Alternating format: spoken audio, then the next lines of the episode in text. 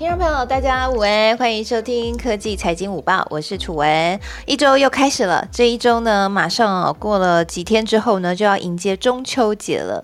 中秋节有打算要做什么吗？别忘了，还是要记得戴口罩哦。那今天呢，一样，我们在节目的一开始要为各位来盘点一下本周的重点大事的预告，同时呢，还有一些我精选的一些重要的新闻。那我们今天还要主要聊什么呢？我们还要聊两个很重要的，我觉得。的很重要，现在的一个趋势哈。第一，我们要聊房地产，你知道吗？科技厂到哪里去盖房、盖厂房？哇，那个地地区的呃，这个房地产呢就飙涨。好，最近呢，台积电有新动作了哈。那不只是科技厂盖厂房啦，整体的房市在通货膨胀的。预期之下呢，哇，真的是涨涨涨涨翻天！所以现在房市情况怎么样呢？我们今天请到大雁建筑的总监林地源总监 Jackson 建筑先生来跟我们大家分享。那另外呢，我们今天还要聊第二个话题，就是哎，iPhone 要来了，iPhone 十三要来了。好，相关电子股呢，又是迎接下半年的旺季，要动起来了。所以这个时候呢，我们这个电子股要怎么投资呢？我们请到了科技股的投资达人啊，他自己本身呢是在电子产业担任业务非常多年，是 Top Sales。后来呢？嗯，开始投资科技股，哇，很厉害，四年就赚了四千万哈。他也写了一本书，我用投波段投资法四年赚四千万的作者，也是之前有在节目当中跟我们分享的陈世慧老师，要来跟我们聊聊这科技股怎么样估值啊，然后还有呢，这电子股接下来他大概的一些看的方向和趋势哈。好，所以今天呢，嗯，你的笔记准备好了吗？楚文已经笔记准备好了，我非常的兴奋，听我的声音应该感受得到我很兴奋吧，因为我觉得这两。两个我都好关注哦，我也是南部的乡亲，我也喜欢投资科技股，然后也在科技产业里面，所以嗯，今天要来好好听一听两位专家的分享。好，那今天呢，我们也有一些听众朋友上台哈，要来跟我们大家一起聊一聊。那今天呢，我们也邀请到我们竹北的乡亲拉萨，待会也一起加入我们的聊房室哈。然后还有位在美国的林小姐，待会呢也欢迎一起跟我们聊一聊。好，那接下来呢，就是不免俗的啦，节目一开始要帮大家来盘点一下这一周你一定要注意的。财经圈的大事有哪些？首先，第一件事情，台积电的股东看过来、听过来啊，礼拜四要除息了。好，礼拜四要发放每一季的股息二点七五块钱，就是如果你有一张台积电的话，会配你两千七百五十块钱。台积电从之前是除息，现在改成是每一季，一季就是三个月，所以三个月会除息一次，会配息一次哈。那现在呢是要再来。这个又要进行除息了哈，好，那这个配息呢，大概会发放多少钱呢？哇，台积电要发放总计有七百一十三亿的现金股利，哇，真的是很亮眼。好，那台积电还有什么大事情呢？就是台积电在前几天有公公布了八月份的营收，这营收蛮亮眼的诶，创下了单月的历史次高纪录，就是有史以来这个月的营收的第二名。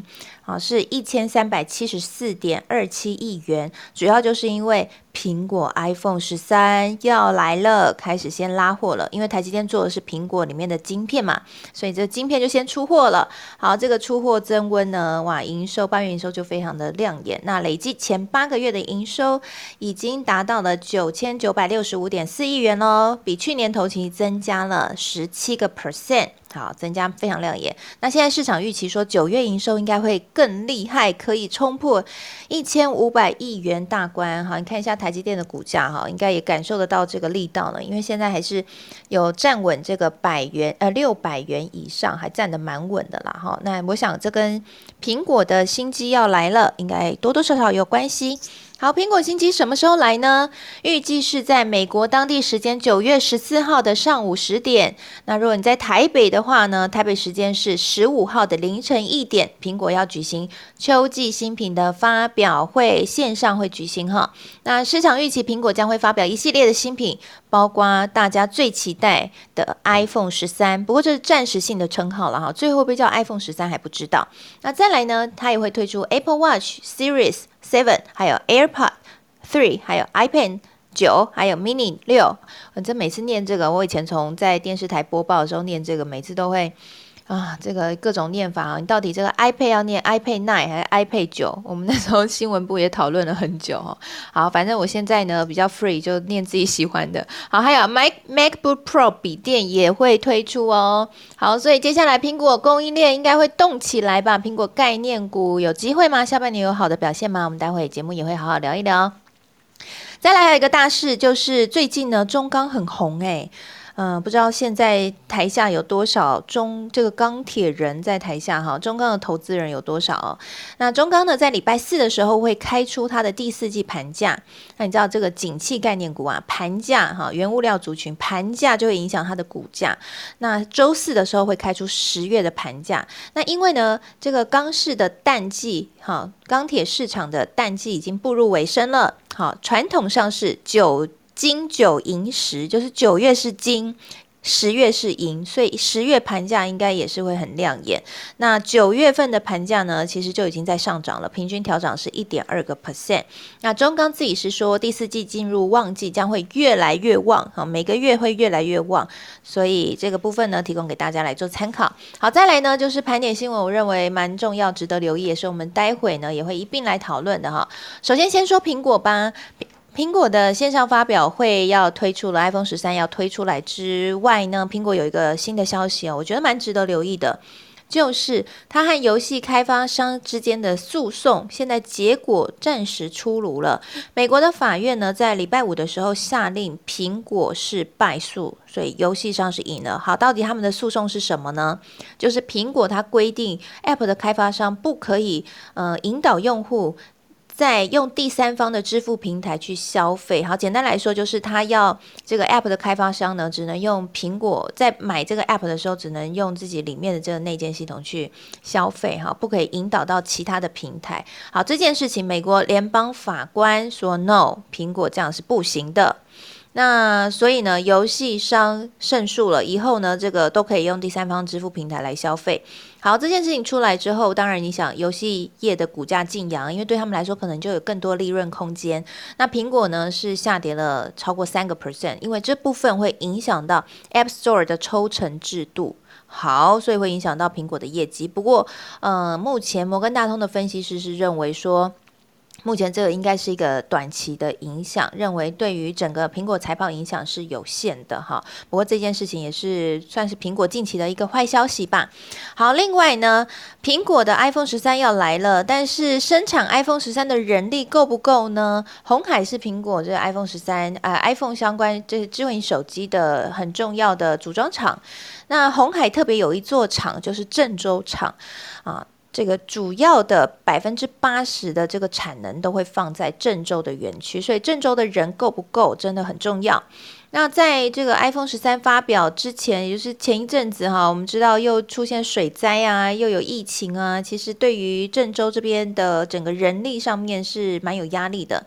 不过呢，现在红海有表示说，他们呢已经很顺利的招募到十多万人了，所以呢，目前这个生产的任务应该是达标了哈，人力是够的。他们呢发了这人民币一万多元的激励奖金之后呢，单一天就可以最高可以招到超过一万个人来哈，所以已经累计招募有十万多人，所以人力是 OK。好，另外呢还有一个消息是我认为蛮重要的，就是好，我们说完人力，那晶片呢？晶片够不够呢？嗯，国际信评机构惠誉他最近指出说，他认为全球晶片短缺的问题在今年的下半年会持续扩大，预期亚洲的晶片供应量仍然不足。而且会使得现在晶片不足的问题变得更严重。那他认为什么时候会改善呢？他将他认为哈，改善时间点会是在二零二二年才可能会稍微改善，但是到二零二三年年中之前，供需的缺口仍会存在。为什么他会这么悲观？他说呢，因为虽然现在很多的半导体制造商都说要建新的工厂。但是呢，有些要跟政府谈判，而且建工厂呢也是需要时间哈，才能够把这个资本支出的钱换化成这个实际增产数量。毕竟你盖厂要时间嘛。最后呢，你这个导入人力，然后让里面的良率提升起来，也是需要时间。所以他认为这个时间没有办法这么快。好，那我看新闻里面是提到说，惠誉的报告大致上和其他业内的主流看法是一致的哈。之前英特尔就已经有表示过，晶片短缺的问题会到二零二三年才能够供应平衡。好，我想这也是为什么最近晶圆代工相关的。呃，股票哈，我们说联电啊、世界先进啊、台积电啊，股价蛮强的一个原因。好，以上呢提供给大家。那另外呢，房地产的消息，我们今天要聊的一个主题哈，先把这个新闻的背景资料给大家，就是。呃，台积电传出要落脚在高雄厂房，要在高雄盖厂房，会盖在哪里呢？就是高雄男子的五清旧址。好，如果你是高雄人的话，呃，我觉得这样讲比较能够大家可以懂，就是要盖在那个原本炼油厂的地方。好，炼油厂不是后来被移走了吗？那现在传出那个地方就要盖台积电的厂房。好，那目前这一个消息呢？嗯，高雄市政府和台积电都没有否认，也因此有不少的民众已经急着卡位了啊！去急着卡位去干嘛？去抢房地产呢？好，附近新建案的看屋潮呢增加了三成，二手屋呢卖掉二手屋的时间大概现在也缩短到一两周哦，这个房子就会卖掉了。房价一平已经涨到十五万了，直逼高雄市部分的蛋黄区。好，所以真的这么好吗？好，现在房市真的是热到不行啊。嗯，再给大家一个新闻，就是根据市调机构住展杂志最新的统计，即将登场的房市九二八档期，北台湾初步估计爆出了两千六百九十亿元的案量，比去年同期增加多少？大家猜猜看。增加了超过千亿元，如果你换算成数字的话，增加的幅度的话是超过六十个 percent，是有六十四点五个 percent，是创下史上同期最大推案量。好，政府不是说要打房吗？我想这打不过通货膨胀啦。好，我们今天好好聊一聊。好，以上呢就是今天的新闻盘点。好，那接下来就进到我们今天的主题喽。我们今天的主题就是要聊一下苹果，它即将 iPhone 十三要登场了。那目前呢，这个苹果这个 iPhone 十三，大家要怎么去看下半年这些相关苹果概念股或供应链的状态呢？那晶片缺货会有什么样的影响？哈，那我们今天呢，请到施慧老师，施慧老师对科技产业，尤其是科技股非常了解。刚刚施慧老师有有跟我说，他其实也是苹果迷。对不对？对啊。然后老师，你也是苹果迷哈，所以你超级，而且你有 iPhone 三就开始买到现在，哦，应该他的产品都有。对哇，那你自己也有买苹果的股票，对不对？所以你也有买直接买美股的苹苹果的苹果的股票，然后苹果供应链你也有在关注吗？对对对，嗯，买苹果没有赔过，就是因为他的东西只要他。获利这些都越来越好，其实就可以抱着它就可以了。它买它倒是蛮简单，其实我们的心就是要很平静。那买苹果的话，它有一个秘诀，就是说它每一次 iPhone 出来，你就去看它的获利好不好。比如说苹果这第三季的获利，呃，非常的棒哦。它它的那个 iPhone，呃，在大中华区成长了五十八趴。那 iPhone 的获利也又是过去的又多成长了几十趴，只要去看它的那个财报，每一季它财报出来，你去看它只要好，你就继续抱着它就好了。像苹果股价最近也创新高，因为因为我记得在去年呃八月三十一号的时候，它有第那个苹果有分割，那苹果它历年来有五次的分割，你只要在在它每一次分割之前去买它的股票都获利，它大概四到五年的时候就会又赚了一个股本回来这样。比如说苹果，它为了让大家股民们爱它更多，所以它每四到五年就一次分割，就是说，当它的股价到大概四五百块美金的时候，它就会分割到一百块美金以下，那时候你就可以捡便宜。然后五年之后，它又会再到四五百块又分割一次，所以跟着它的脚步其实是还蛮不错的，这可以给大家建议提供这样。对啊，其实苹果最令人羡慕的地方，或者说令台湾苹果供应商羡慕的地方，就是因为它品牌很大，所以它就有定价权。好，苹果呢，这个不仅是 iPhone。都可以卖得很贵，而且呢，如果说他要省成本的话，哈，都是台湾的这些供应链要砍 砍成本哦，他自己不会受到影响。像之前那个台积电说要涨价，就听我看很多媒体就在谈啊，哈，媒体报道出来就说苹果其实也没有涨多少，哈，就会给他一个特别的 bonus。所以苹果确实真的是。嗯竞争力蛮强的一间公司啦。那我想问一下老师说，那苹果概念股呢？老师看好接下来呃 iPhone 十三推出之后，对于整个瓶盖股的效应嘛？因为我看哈，我看这个相关的这股票，其实最近已经跌不少了。你看和硕也跌蛮低的，好，然后呃虽然说晶圆代工是涨蛮多的啦哈，但是呃那些笔电啊、笔电厂啊、下游的这些组装厂啊，其实股价都都算跌到一个波段的低点，对不对？对啊，像呃大家瓶盖股，其实大家只要。教大家一些秘诀，通常我怎么去注意股票？比如说，呃，最近苹果 iPhone 它出来的时候，大家就可以去打瓶盖股，它就有相关的概念股。那它的概念股出来，我觉得大家对最熟悉可能是台积电啊，呃，或者是它的记忆体族群啊这些。嗯，不管是显卡，那我通常会在本益比低的时候买来就放着，不要理他们。其实我并不是一个。我还是我们还是有工作要做，我并不是一个常常在股市上看来看盘的人。那通常我就一个方法，就是当我觉得它本益比很低的时候，低到很委屈的时候，我就会买它。比如说两个礼拜之前，呃，我我跟楚文在讨论那个富邦金金融股，我说金融股怎么那么可怜？大涨嗯，对啊，今天盘面其实科技股是跌的，但是涨的就是。我觉得楚文班带财的，就是 中钢跟金融股，就是钢铁股跟金融股今天都大涨。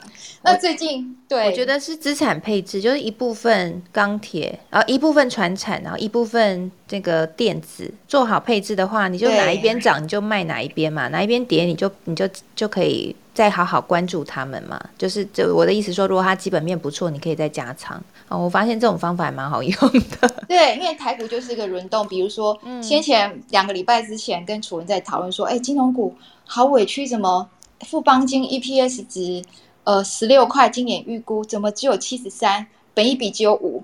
哎呀，今天就到八十几块，而且你要记得哦，他上礼拜五出一百股，哎，就是说他配三块现金跟一张一元的股票哦，是一百股。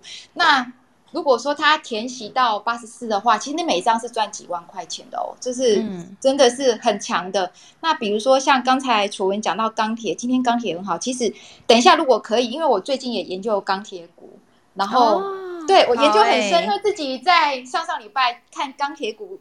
因为钢铁股的话，去年都是赔钱的，因为那时候疫情的关系。那今年它的像中中红啊，或者是大重钢，去年他们的 EPS 值都几乎在平盘，中钢也在平盘。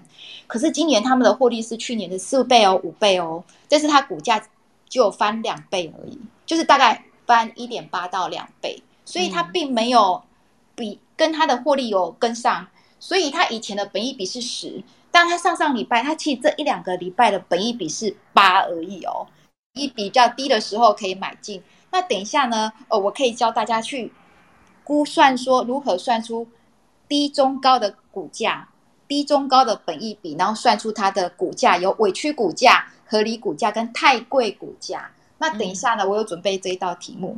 那我们现在对，先回答楚文说的哈，有关于苹果概念股是这样。苹果的话，我觉得只要买它的概念股，在它一个对的时机买进的话，就放着，然后等到它有一个波段起来再卖掉就可以了。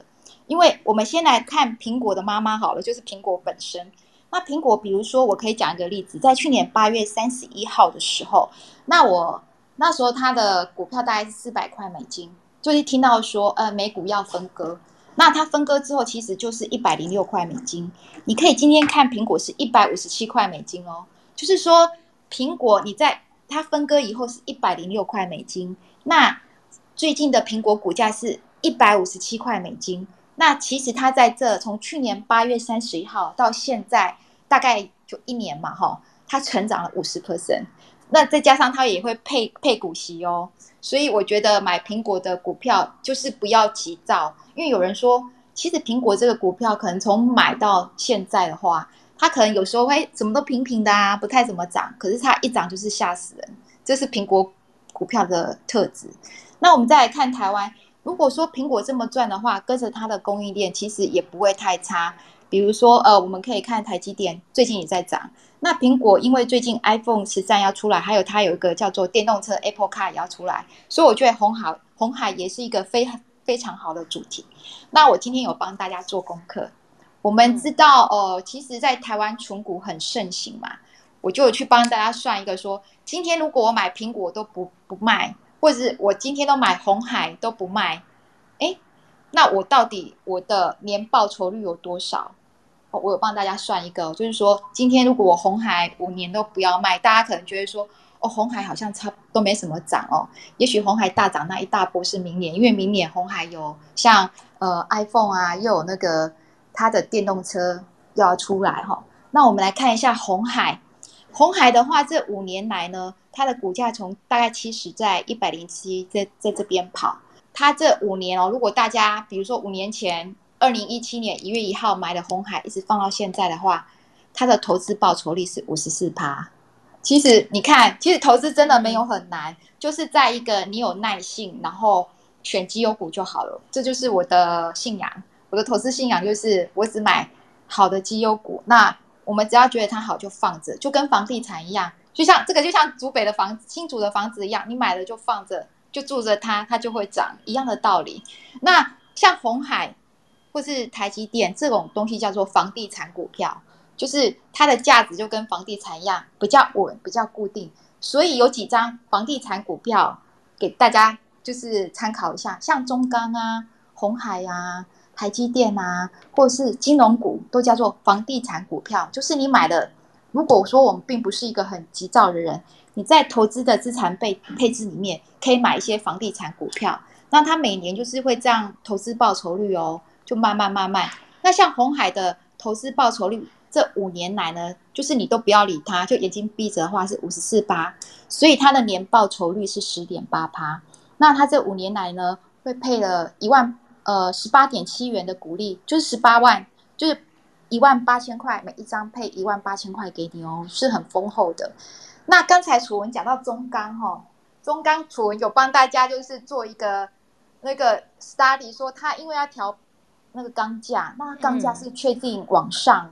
所以我觉得一定要听那个科技财经午报，因为讲的都是最现在最新的消息。对啊，楚文真的很好。那因为中钢它要涨钢价，所以呢，知道它涨钢价，我我去算算那个钢铁股上个礼拜的时候，他们真的股价很委屈。他们过去的本益比大概十到十二，可是这一阵子，哎，它只有八而已。因为钢铁股大家会想说，哎，怎么算那个太贵或太便宜？其实很简单哈，我们可以把中钢。过去三年的本益比抓出来，本益比怎么算呢？就是股价除以获利，就知道中钢过去三年的本益比。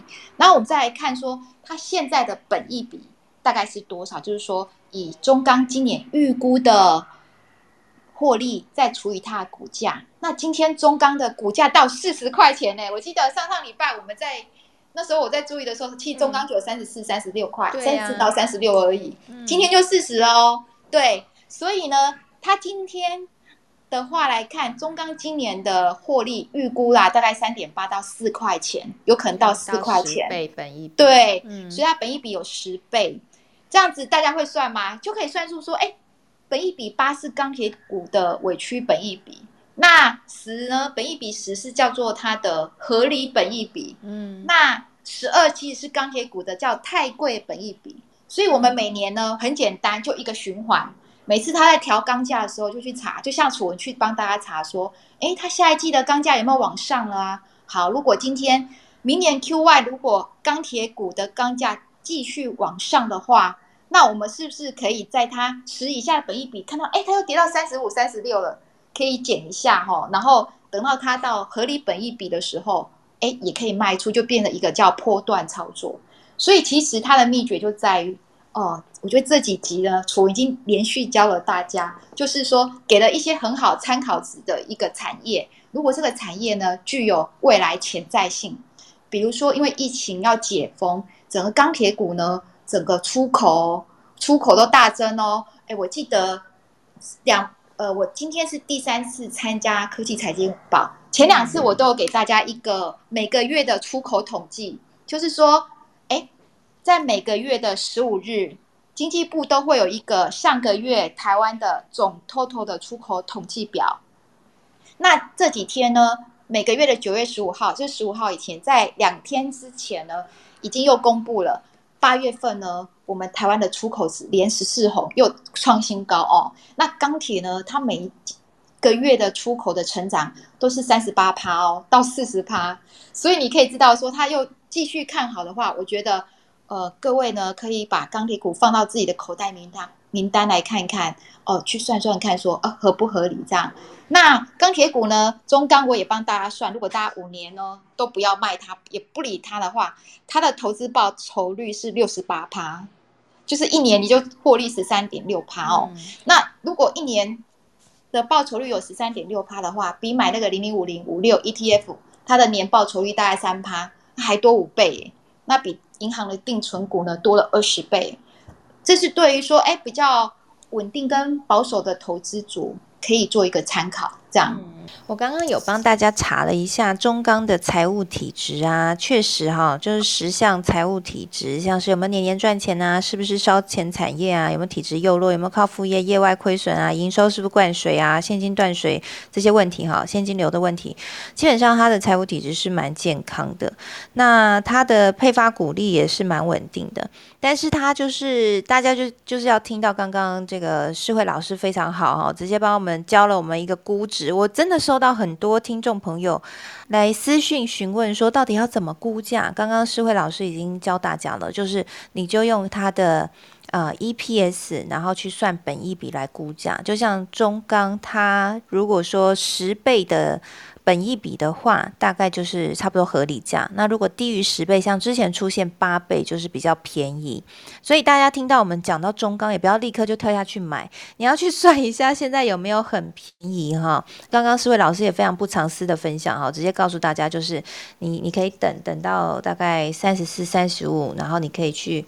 做这样的一个波段哈，所以我想这个部分是今天额外的一个惊喜啦。因为我们今天主要是要聊电子股，但是呢刚好讲到中钢的盘价，所以思慧老师呢就非常不藏私的跟我们大家分享这一块。那我想要再延续的这个估价问题，再请教一下思慧老师。对，我们讲到那个苹果概念股，其实也算是大家投资人很爱的一种投资标的嘛。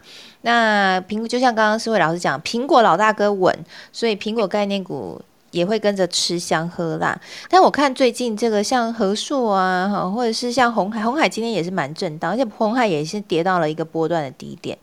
像他们老是觉得他们委屈嘛，就是像这种苹果概念股的估价，我们通常本一比要给他多少？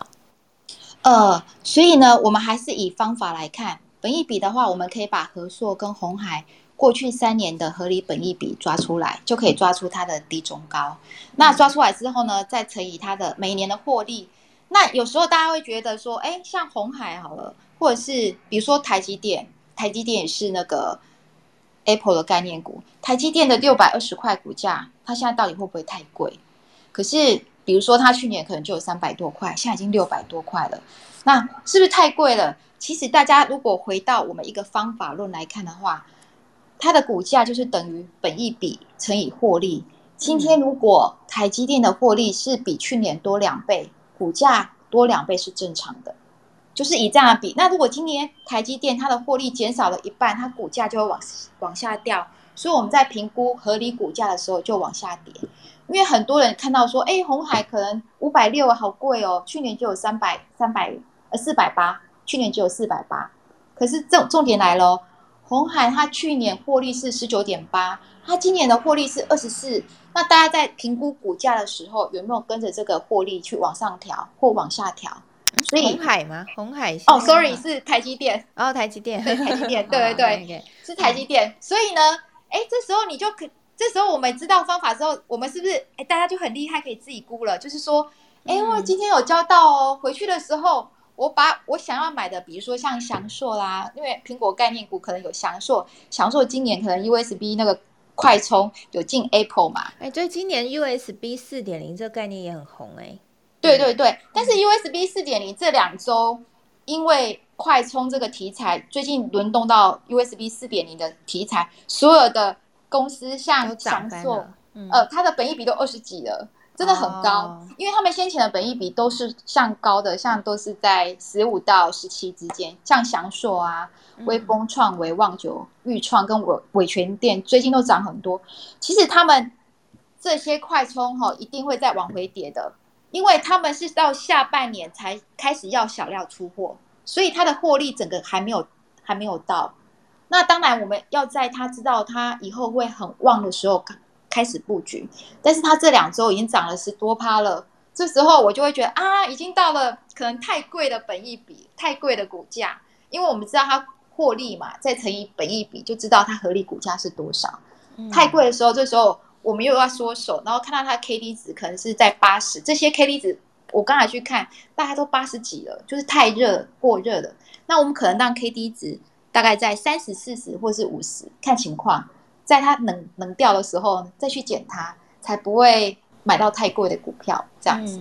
哎，老师，我想请教一个这个估算本益比的问题哦，也是我自己每一次在估的时候，在内心纠结的卡关的那一个部分，就是呢，我们在我们知道那个估股价是用预期的 EPS 去乘以。它的本益比，然后就会是股价嘛。那我们也可以反过来操作，就是拿股价去除以它今年预期的 EPS，然后看一下它的本益比现在是高还是低嘛。这是我们通常估价的一个本益比估价的方法。对对对。那我我这边比较有问题的地方是说，那我们预期的 EPS 是要预期今年的 EPS 嘛？可是因为，譬如说，假设我现在假设已经到了第三季了。哦，那我可能今年 EPS 只只剩下一季没有开奖出来，因为我们知道一年有四季嘛，四季都会公布 EPS。那我应该是要以近四季，就是说，譬如说，呃，未来看两季，然后今年拿两季的数据去估那个股价比较准呢，还是我就是以今年的 EPS 的估价比较准？因为我会慢慢时间会推移嘛，我不知道大家能够听得懂我这个概念吗？就是我的问题就是。譬如说，我现在是在第一季的时候，我现在是处我刚好要想要投资的点是在今年的三月，然后我已经知道，哎，这间公司第一年的 EPS 是赚假设零点一块好了，那我就去估算说，哎，那它今年一整年 EPS 可能会估多少？所以我等于估了三季的 EPS 加起来，然后是全年的 EPS。可是我来到了，呃，譬如说到了九月的时候，我可能第二季 EPS 也开出来啦。那我只剩下两个月的 EPS 不知道，那这个时候我还是要用全年 EPS 去估它股价吗？还是说我应该要再往后估到明年第一季的 EPS 加总起来的近四季的 EPS 去估股价会比较准？我觉得这是很好的问题耶，因为我也自己一直在实验呃楚文说的这些东西，因为呃在电子业很久，那每一次我自己都会有一个 Excel 表，把刚才楚文说的东西，其实我都有列下来去算说。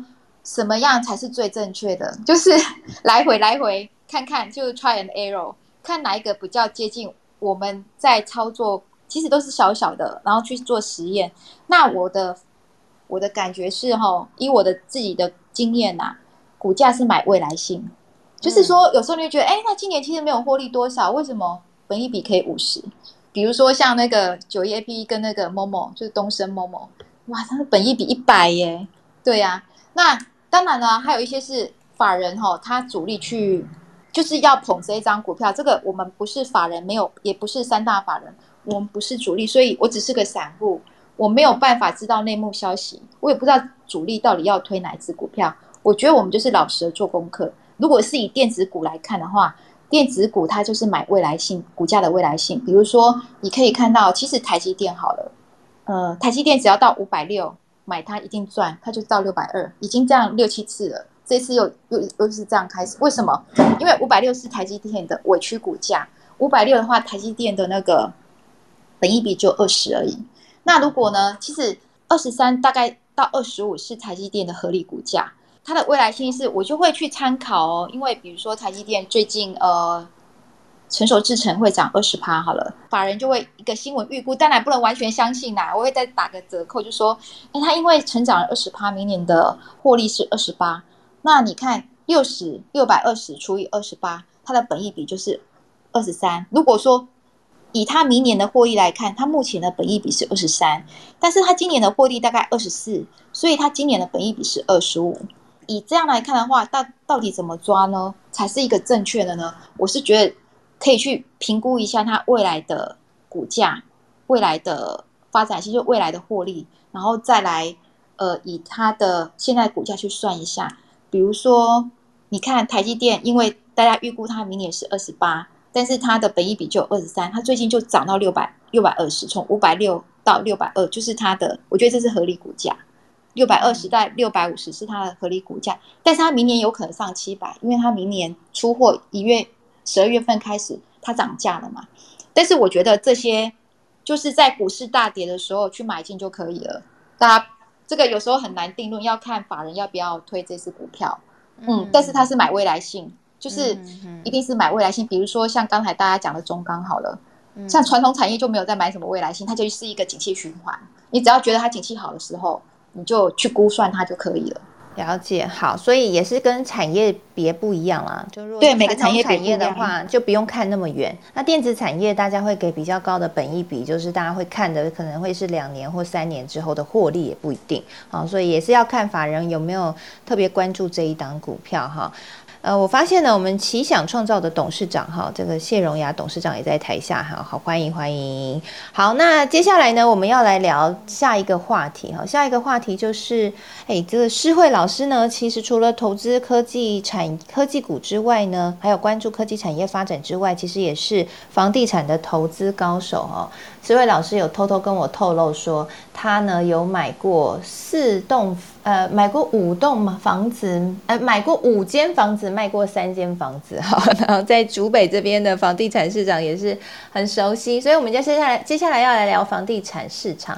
我想要请教一下，今天这个最近非常忙的建筑先生，大雁建筑的总监 Jackson，Hello Jackson，嗨楚文，嗨四位老师，嗨。大家大家好。嗨，Jackson，我们接下来想要来好好了解一下现在房地产市场的热络情况是如何。我们听说台积电要到高雄去建厂，然后我我先分享我自己经验到的故事好了。就是呢，我听到这个消息之后，因为其实我就住在我的娘家是在南子那附近，所以哦，这个消息很快要传开，然后就爆炸性的传开，然后呢，我妈就马上呢就帮我看了。看了就，反正他就跑去看房子，然后就说：“哎，这个有大概六年的房子，还不错，电梯大楼三房，然后呢，一平就大概十九万多。”他说很便宜，他跟我说很便宜，他说二十万以下这样很便宜。我说哈很便宜，然后 我想说这这感觉很贵，结果没有想到当天就立刻卖掉了。呃，这我觉得我觉得蛮蛮蛮正常的，因为台湾整个台湾哈。我觉得现在的整个呃产业啊，会赚钱的产业，大概就那几个产业了。说真的，那当然护国神山台积电半导体这个就是我们，因为我们刚我们我们刚聊四十六分钟哦，大概有半个小时都在聊台积电嘛，对啊，所以大家也最关注的，我就看那个人数，才刚那个施慧姐在讲人数的时，在讲台积电的时候，人数就一直增加，一直增加，一直增加哦，所以。这个就是大家在关注的一个产业跟一个一个会赚钱的一个呃公司。那只要我我这边跟房地产也有关系，因为我这边在新竹嘛。我们现在今天讲，今天大家都在竹北人。那竹北呃以前在十几年前的房价也是在十三到十五万左右嘛，哦，尤其是现在的高铁特区。那为什么现在会到五六十万？哦，短短的十二年哦，也是因为。这今今年的时候，台积电进入整个宝山，哦，然后整个要进来这个做二纳米跟三纳米的部分，所以带动了整个就业机会，也带动了整个市场的一个呃这些呃消费能力。那新竹当然，我觉得新竹是比较特别的，因为新竹的腹地比较小，所以相对它土地比较少。那我是在跟相对在跟台中比的话。那最近除了新竹以外，还除除了高雄，我们今天讲高雄嘛。我们在讲讲高雄之前，我们再来讲一下台南。好，台南是继竹科之后，然后中科之后再来的一个明星的一个地方哈，房地产的明星的地方哈。因为也是因为台积电，台积电在那个记不记得台积电在二零一八年一月二十六号有在举行那个呃金元十八厂的动土典礼，有没有？嗯，那那时候。呃，就在讲说啊，他整个投资五千亿多啊，然后会带多少人的多少的那个工就业机会，四千人的工业就业机会啊。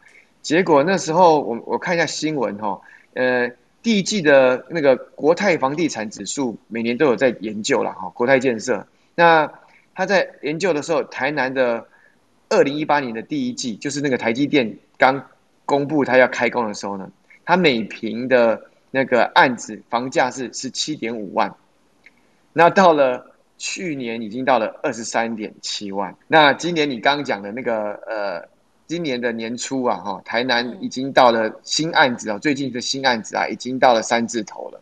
哇！好，你说十几万哦，哈，台积电没来之前是十几万，然后台积电来了之后的两三年后变三十几万。好，那这个东西就是，而且涨的地方不是都是原本热闹的地方，都是一些比较偏远的地方。原因是什么？原因有可能是因为它离科学园区比较近，以前都是什么田啊、什么工厂厂房啊、农地啊。那因为台积电的需求，哦，这些呃园区客的需求。整个市政府啊、县政府去重化，那那当然重化市政府、县政府重化以外，还有一些自办重化，所以整个房价就起来了，而且都是在所谓的蛋白区跟蛋黄蛋蛋壳区这边。那如果你用竹科来看，再看台中，再看台南，那回到我们今天的主题，高雄，因为这个整个炒房的这个概念都是全台湾性的嘛，哈，所以呃。台积电现在在高雄的男子要卖到二十万以下，我觉得你看长期看的话，它真的算不算贵了？哈，因为你得先进先进去，先进去占占有一席之地了。哈，因为一般这些台积电的员工都是比较年轻的，他不可能就是都还没进台积电，或未来就在大上大学这些未来准备要进台积电，他也不可能现在去买房嘛。所以他一定是到了有了那个工作之后，有那个需求之后，他才会去那个地方买房子。那现在会进去炒房的，都是一些标准的在地客，或者是标标准的投资客。他看好了这个所谓的科学园区加持房地产这一个过去这十几年来的经验，那分别在新竹、在台中、在台南，他印证了这件事情是不会有太大的风险的，所以才会这样进去。这是我观察到的。嗯，所以确实这个带动的效果都是蛮惊人的。如果这样算起来，以台南的例子的话，要带动到呃成长个三四十个 percent 都是很有可能，甚至翻倍这样子。对，那当然这会有一些关系，就是因为呃看台积电进去，因为我我没有读那个消息哦，台积电进去的规模有多大？嗯，其实要看那个规模有多大。我们都是主北，就既然我们台上有三个主北人哦，我们经历过这十年的的这个。大好嘛，哈，也是因为，其实我我我发现，其实我们在呃前年的新竹的房价都还不到，还不突破不到三十。自己前年有感，因为我没有待那么久，我是从台北搬到新竹，呃，我就看着我那时候入手的房价大概是二十五左右，哇，这样几年就飙 飙到快翻倍，我真的傻眼。对，而且翻它翻倍的原因，就是因为台积电决定要做把二纳米跟三纳米放在呃新竹的宝山嘛，所以新竹县政府也帮他去做一些征收土地，然后要整个规划给台积电做厂房。所以最近如果住在新竹的，你会发现，咦，奇怪了，好多台积电的那个厂房开始在盖了，连连那个竹南大埔那边也开始在盖。我我昨天才去竹南的，我看一下，我去年我们去年还前年在。竹南卖房子，那时候还是竹南还是大埔从化区，还是鸟不生蛋、狗不拉屎的地方，晚上都没有人，然后都是外劳在那边走来走去，因为住在那边嘛。我昨天去看，发现哇，案子全部都盖起来了，然后那个台积电那一整栋就盖起来，然后隔壁第一期，然后第二期要准备在挖地下室了，那整个整个已经没看不到外劳，也看不到脚踏车了，都是摩托车，然后公共的这些停车场都是。停满了停车位置，好，所以我我我觉得这个台积电效应是其实是蛮惊人的。嗯，你说一般的呃电子就是所谓的科学园区的从化区，我觉得那个杀伤力也还还没有那么大。但是只要是说只要是护国神山一进去，我基本上认为它就开始会有一点涨幅这样子。那我好奇哦，好奇一个是说，它会对所有的。房子都有这样的涨幅吗？还是说，譬如说要新房比较有，那中古屋可能譬如说十年以内的比较有？因为我好奇想说，好，假设现在真的盖起来了，啊，工程师通搬进来，他们会想要去住那种三四十年的老房子吗？还是他们最后都会选择新建案？呃，就我在竹呃竹南跟在那个新竹发现观察的一个状况哈，呃，应该是你有没有得选？在竹南呢，大埔从化区，它几乎大部分都是新的建案。嗯嗯。那所以呢，大家能选新的建案，一定会去选新的建案。好，那在新竹就比较有趣了。新竹因为腹地相对比较大。好那你你竹北你你在园区工作，你可以在你可以住在新竹市，你可以住在新竹县，你也甚至可以住到竹南那边去，头份那边去苗栗，所以你的选择是比较多的。那当选择比较多的话呢，呃，大部分的园区客年轻的会想要住在，如果是租屋的话啦，租屋的话他会想要住在靠近工作比较方便的。嗯嗯，但是如果要买房子的话呢，就不一定了，因为买房子这件事情是一个很大的 commitment，那它可能是二三十年你要去缴的，所以这些精明能干的这些园区科，因为我说真的啦，我发现在新竹地区的这些竹科人啊，他买房子不会自己傻傻去买，他会做很多功课，他会为他的问他的学长学姐们，嗯，好，所以其实都有传承的。我那时候看了六十间。六十间嘛，对不对？好，应该是你老老公的关系嘛，对不对？然 后我自己也有，就跟着他这样到处看，一直看，一直看，一直看。对，但是一定有学长学姐教嘛，说，哎，你一定要，你你你你这边可以去看啊，这边比较不会有问，比较便宜，但是未来涨幅可能有啊，或者这里有谁哪个品牌，他有在那边盖呀，你要选品牌呀，对对对对对，品牌性很重要，嗯，对，所以他们会去做很多功课。所以呢，基本上如果要买房子的话呢，园区客还是会去希望去买比较新的地方、新的建案，他们也会有一定的品牌迷失跟地点迷失。相对的，我觉得这就是真正要买房子要顾虑的几点几个点啊，location 嘛，然后呃，建商的口碑嘛，好，然后还有你的生活机能离离那个交通还有交通离你的上班。会不会太远太塞这样子？嗯嗯嗯，对。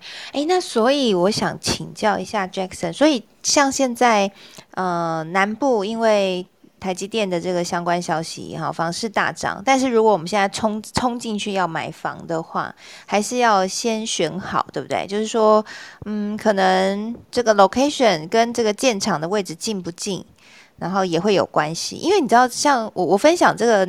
那个男子这边的例子哈，男子比较比较热闹的地方，可能就是像巨蛋那个地方，应该说男子左营啊，它算同一区。然后巨蛋那边会是比较热的，然后房价也比较高。然后如果偏向原本炼油厂那边的话，房价其实是不会那么高的，因为那边就比较没有那么热络。那还有一些像高铁附近的话，其实还有很多呃没有开发起来的地方，就是在那边又更荒凉。那这样的话，我们到底是要先买，比如说比较热络的地方赌一个这个巨蛋呢，还是应该要买就离上班地点比较近的男男子炼油厂附近呢？还是说要去赌那个荒凉的地方，未来会建设起来的高铁那附近？我去，我觉得这个问题非常的好哦，因为那我也在问的，在地人问。对，那我再用你另外一个在地的，就是新竹来做例子。好好好，因为新竹跟现在听起来很像。高雄的男子就是离高铁很近，对不对？嗯。那新竹的新竹的呃竹北就是离高铁很近，嗯嗯，没错嘛哈，这样比较。对对。然后新竹的新竹的呃科学园区在对面的新竹市，隔一条河，它只能靠桥去接，也没有公公共建设、大众捷运，对不对？嗯。那那呃，你说现在的高雄这部分，它的哎，它园区在南子跟高铁差很远吗？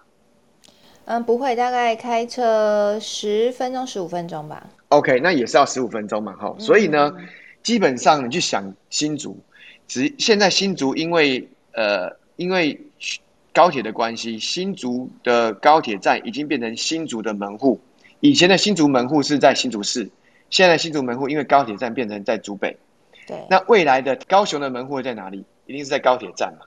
嗯，那所有人要来呃园区办公的话呢，可能有一半以上还还是会坐高铁，那高铁下来就直接杀去科学园区，十五分钟，对不对？所以其实你现在如果要进去的话，如果以一个比较保守的一个脚脚步来看的话呢，我建议是买高铁到科学园区中间这附近的房房区块会比较安全。所以不要买那个巨蛋，那个已经很热闹的地方了。哎，不需要，差不多那那个都已经对差不多了。而且你再去看竹北的例子，其实现在以前的新竹市房价比竹北真的是贵太多了。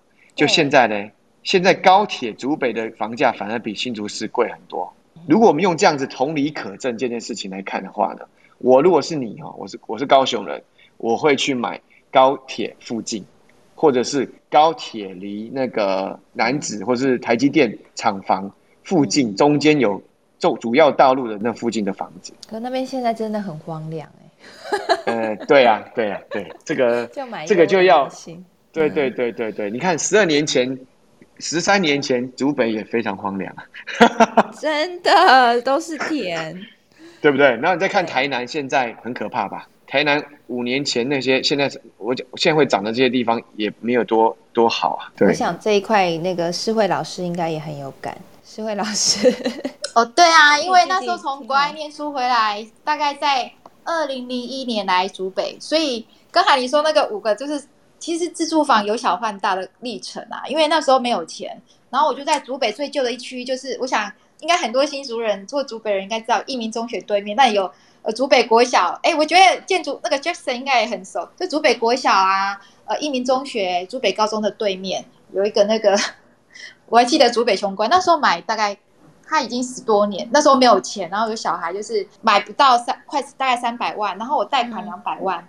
那我其实是觉得房子一定要买，是因为呃房子可以顾我们本。那其实我的资产配置都是七成在固定资产，就是房地产，就是我自己的房子要还房贷啊。所以我常常说一句话，就是说房贷是小资主最好的那个这个存钱筒。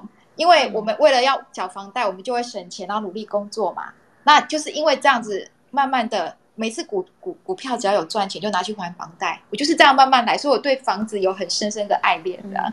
所以，老师，我想请问一下哦，对，是不是说，譬如说，今天我们把钱放到房地产，好，就是还房贷还掉，但是我们就是如果也可以适当的使用理财型房贷，当譬如说股市大跌的时候，我们用理财型房贷把房贷再拿出来，你就有钱又可以投股市，对不对？然后我还听到一个说法是说，如果你的房地产你买了，然后它现在的市价，譬如说假设像我们以竹北为例好了，现在已经增加到一平五十万，好，假设你多赚了。好几百万，那你你也可以再多借那好几百万出来去资金去拿去运用，对不对？你说的第一个就是说，你可能比如说我可能现在这个房贷我都缴完了，你可以再去运用，再把它在股市大跌的时候，然后再从跟银行再把它借出来，再去投股票，这是比较 safe 的。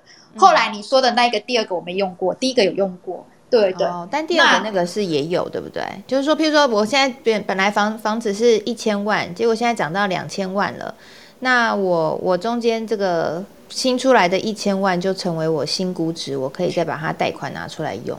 这个要看哦，银行其实会帮你做，会跟你做一个邓白式调查，看你过去的信用。那你说会再多一千万，到底是不是真的？那其实银行会派。专员来你这个房子估值，那你可能觉得说，哎，我的房子可能一千五百万变两两千五百万比我好了。可是其实银行估值没有那么多，他会再打折扣折扣，因为他不想要有呆账。那其实没有像楚文说的这么完美。他一般来讲，他还是会用会用他保守的估值来算。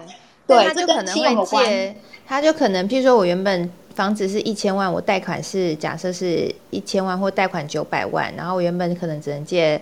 借两百万或三百万，那如果我的房子涨到两千万的时候，我就可以再多贷一点钱，对吧？呃，一点点没有像你说的那么多，这个都要看银行，他会派一个专员估值，但是我觉得不会多很多。哎，因为我有风险的做法，对不对？对，那个对银行来讲风险太大了，因为房市也会跌嘛。那我自己其实什么方法我都我很喜欢试验这些东西，其实我觉得并没有像你想的多那么多，其实它会还是可能多个几几百，但是那个很少，我觉得那个很少。对，因为银行其实银行会根据你的收入，给你每个人一一定的款项，他都已经把你的这个都已经弄好了。对，了解了解，好哦。那最后想要再请教 Jackson，再帮我们聊一下，就是接下来的房市，Jackson 还是长期看好吗？因为我们看到那个九二八档期要来，然后新闻上写的都是爆天量，所以房地产市场现在看起来是，就算政府有打房，但是还是热度非常高吗？呃，我这边因为我是建商嘛，哈，基本上我先分享。呃，以建商的角度，因为建商应该是整个房地产市场的一个导向主主导的这个这个这个单这个这个单位嘛，哈。以建设公司来讲呢，我我观察一件事情，因为这这阵子我每个晚上呃每个礼拜三晚上都还是有在 Clubhouse 上去跟一些建设公司朋友在聊天。那我们发现每一个建商都在喊土地好贵好贵好贵。但是每个建商还是拼命的在买土地，在买土地，在推案。嗯，好，所以如果今天每一个建商从北到南都是在做一样的事情，那土地一直上去，那现大家都知道现在的人工也因为被台积电抢很多嘛，然后也上人工费也上去了，呃，然后那个那个叫什么营建成本也上去，大家都涨三四十趴了哈。那所有的所有的所有的费用全部上去，建商还继续在买土地。那你就知道为什么为什么为什么房价会一直未来会怎么样的去走了啊？因为大家都是看好未来的房价。那当然会很多人会看衰说啊，那呃那现在很多空屋率啊，那房子都没有人住啊，买那么多好。其实房地产就像我自己讲的，它现在已经变跟股市一样了，股票一样了，它已经不是单纯的以一个自住需求，呃，它不是一个自住的产品了。它已经有一部分很大一部分变成一个自产的产品了，像是一个金融商品，或是像一个呃投资型商品了。那所以为什么现在大家只要有钱，好像刚刚那个诗慧姐也是有钱，如果在股票赚到钱，我就去买房子去放还房贷。为什么？我今天早上也是啊，我今天早上呃拿拿了一笔呃奖金，我就赶快去还房贷。好，那因为。房子现在已经变，俨然在全球已经变成一个呃相对安全又保值的一个投资标的物。所以现在只要大家有钱，然后一定会有一部分的资金拿去放在房地产。好，这所以，我我我是认为说，我们不要只看清楚市，也不要只是看某些地方，基本上整个台湾的房房地产现在都是涨的。那今年也一定会涨，那有没有什么变化呢？因为现在的通膨关系，资金还没有外商外外商的资金还是没有抽掉嘛，好，嗯，然后台湾那个台湾的那个利率还是低的，普遍还是低的。虽然韩国有韩国有升息啦，哈，对，但是基本上台湾没有嘛。那个我们的央行的那个那个那个那个，他是哎，杨杨杨是杨吗？杨金融嘛，是不是？嗯，对，他也说今年应该不会升息，所以今年我们在房地产看它，基本上房价是不会跌的。那明年呢会发生什么事情？其实现在我觉得比较不确定的因素是，呃，政府有没有为了明年的选举要去刻意要去打压房市？如果明年有刻意做一些什么事情去打压房市，譬如说，譬如说了哈，他限制，他又在限制。信用贷款，他又让让大家停止在银行搬钱，好，然后在我觉得瞌税这件事情已经像发现一个一税二点零已经磕到一个程度了，要再磕重税，我觉得不太不容易。那现在只能去增加那个大家买房子的困难度，那就是限制呃，请银行来喝喝咖啡，限制大家的银行的贷款，那这可能会影响到房价。这是我在猜估估估计的啦，这是我估计的，对，也不一定准，对。好，谢谢 Jackson 的分享。所以简单来说，就是在整个的成本都上扬之下，其实房地产要下来也蛮难的。然后再加上现在建商不停的在买土地，其实也看得出来一个未来的趋势，当然还是蛮看好房地产。不过有一个变数，就是明年的选举，政府会不会再出手打房？不过这个打房要从课税上面来进行，可能会比较。难哈，所以整体来说，房地产的未来应该还是嗯，看好的机就是说往上涨的几率还是比往下跌的几率多蛮多的了哈。那就如同我们今天在节目讲的，大家可以如果是要做一些资产配置的话，哈，或者是我觉得啦，即便你是嗯首购族要买房，因为像我在竹北买的房子，真的就是我辛辛苦苦存来，然后第一间房子。然后像我，我买这间房子，大家不要觉得就自己住舒服就好，就是无论任何时候你买房，你都要把它想成，呃，就是这个房子未来会不会有价值，还是要有投资的考量在里面。我觉得会是比较好的、比较安全的一个方式。对，我觉得楚文这个这句话讲的太重要了哦，就是你你不管是要自住或是要投资，你都要把它当做是在投资。对，我觉得这样真的人生会比较安全。然后对，然后因然后你你你你边住就会边涨，那以后你要再换房，你又你的你你的房子会给你一大笔资金让你去换房子。对，对我真的很切实的感受到这一个。这这件事情的重要，因为真的就这样住了几年哈，你还赚钱，我就觉得买房子真的很神奇。对，所以主任我跟回答你刚刚那个问在高雄南子的这件事情，要不要买南子？要不要买离高铁近？如果我是消费者，现在进去买房子，我一定买高铁近旁边的房子，因为那是不败的，虽然比较贵一点。嗯，好，这是我给大家的分的分享。谢谢 谢谢 Jackson 不藏私的分享哈，我想今天今天我们节目真的是不藏私，这个两位专家不藏私大放送了，我想大家应该跟我一样都觉得嗯学习到非常多哈，而且也直接给大家一个方向了。我觉得就是做这个节目，其实就是希望可以帮助所有的投资新手或者是有在做这样的投资关心的朋友，给大家一些方法和一些参考，然后让大家可以做正确的判断。但大家要记得，就是自己。做的判断自己负责哈，我们所聊的所有一切都只是一个嗯参考哈，自己还是要根据自己的资产状况，然后还有呃可以承受的风险哈，我们所谓的每个人的风险属性不一样，去做自己的投资决策哈。那也祝福大家就可以跟着我们的节目继续一起充实。脑中的知识，然后银弹也可以越来越多。好，今天非常谢谢呃 Jackson 建筑先生以及诗慧老师来到我们节目当中。也跟大家介绍一下，就是这个建筑先生呢，就有开一个房哦，那是这个建商真心话，还有建商悄悄话，大家可以点进他的包看一下。那我自己有去听过几次，就是呃，就是建筑先生非常酷，就是会等于说业内的分享直接搬到台面上让大家听哦。对，就会邀请到很多建筑业的一些老板啊，然后一起聊一些未来趋势。嗯，如果说大家对于建筑，呃，房地产这些想要知道一些更深入，我必须要说，你那个房真的超级专业。其实我大部分 还是听不太懂，但是但是就觉得超酷，就是哇，就是我希望有一天我可以听得懂，因为你们真的超级聊得非常深入，非常专业，所以有有兴趣的朋友可以去听一听。谢谢谢谢谢谢谢谢 Jackson，那也期待你可以把它录成 Podcast。好谢谢。那另外就是诗慧老师呢，他这一本书我觉得非常的棒，就是我靠波段投资法四年赚四千万。